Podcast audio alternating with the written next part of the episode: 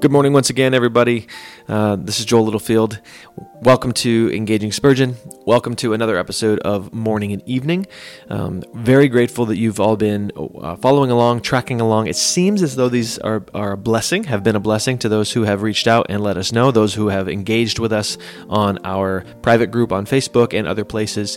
Um, but I want to make sure I'm very clear uh, because today's an important day, and these details I'm about to share are going to affect your ability to access these devotionals. So if they've been a blessing to you, um, please hear me. Uh, after today, these will only be available five days a week for those who are supporting the show through Patreon. So all of our Patreon members will be getting these five days a week. If you are not supporting the show through Patreon, uh, we still want to give you access to them at a, at a smaller level. We don't want to completely withhold these from you, but you'll only be getting these on Wednesday mornings. Um, and so that we encourage you to still subscribe to the show, um, have access to these on Wednesdays, as well as to all of our regular episodes when season two comes out.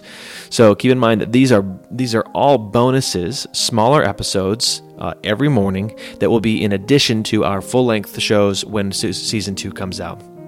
But I want to encourage you to hit the link in our show notes, go to Patreon, and and sign up as a member. It's only seven dollars a month. Um, it gives you access to these five days a week, and in addition to the other ex- uh, exclusive content that we'll be putting out, uh, including blogs and longer episodes with better production, more production for those um, Patreon members. So That's that's it. I want to make sure you do that. And then also give us some feedback by going to iTunes or a, a podcast platform that allows you to write reviews and give uh, reviews for us. And, and just do that. It, it does a lot in helping our content stand out um, and let others uh, find out about it. And plus, it really encourages Josh and I to know how the, the show is encouraging you and, um, and blessing your life. So um, that's it. That's all for housekeeping. Today, I'm going to be sharing with you uh, from another evening portion of Charles Spurgeon's Morning and Evening. And the title of the episode is The Armor Bearer of Sin is Self-Confidence. So I uh, hope you enjoy.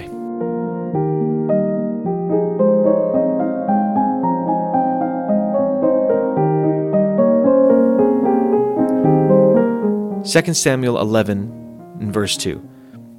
And it came to pass in an eventide that David arose from off his bed and walked upon the roof of the king's house. At that hour, David saw Bathsheba. We are never out of the reach of temptation. Both at home and abroad, we are liable to meet with allurements to evil. The morning opens with peril. The shades of evening find us still in jeopardy. They are well kept, whom God keeps, but woe unto those who go forth into the world, or even dare to walk their own house unarmed. Those who think themselves secure are more exposed to danger than any others. The armor-bearer of sin is self-confidence. David should have been engaged in fighting the Lord's battles, instead of which he tarried at Jerusalem and gave himself up to luxurious repose, for he arose from his bed at eventide. Idleness and luxury are the devil's jackals, and find him abundant prey. In stagnant waters, noxious creatures swarm, and neglected soil soon yields a dense tangle of weeds and briars.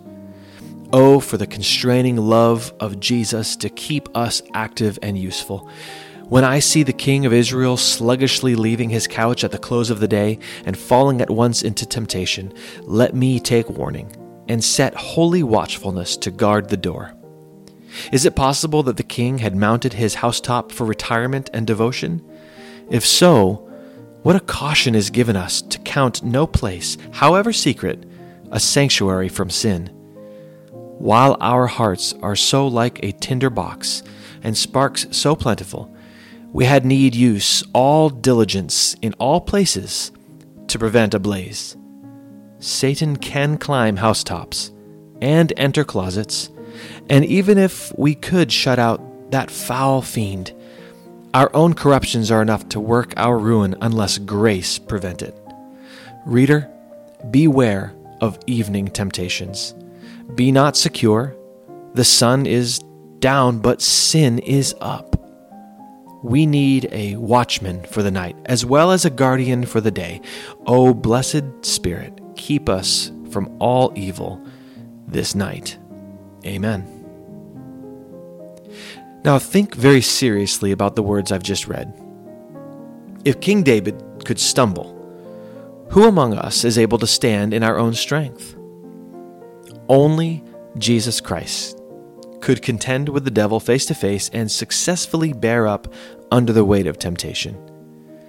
He clung to the Word of God and its promises, and he did not stand alone. He did not stand idle, but he walked alert and stood upon the truth. Dear listeners, beware of sluggishness today. Simply this, beware of laziness, beware of idleness, lest you too be tempted and in your pride fall into the condemnation of the devil. My encouragement to you is very practical today as we close this devotional. Call a brother or sister within your local church today. Ask them to pray for you through your temptation. Confess that you are not alone and that you cannot stand alone.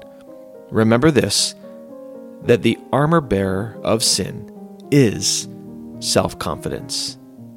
Meditate on these things, hide them in your heart, give glory to the King.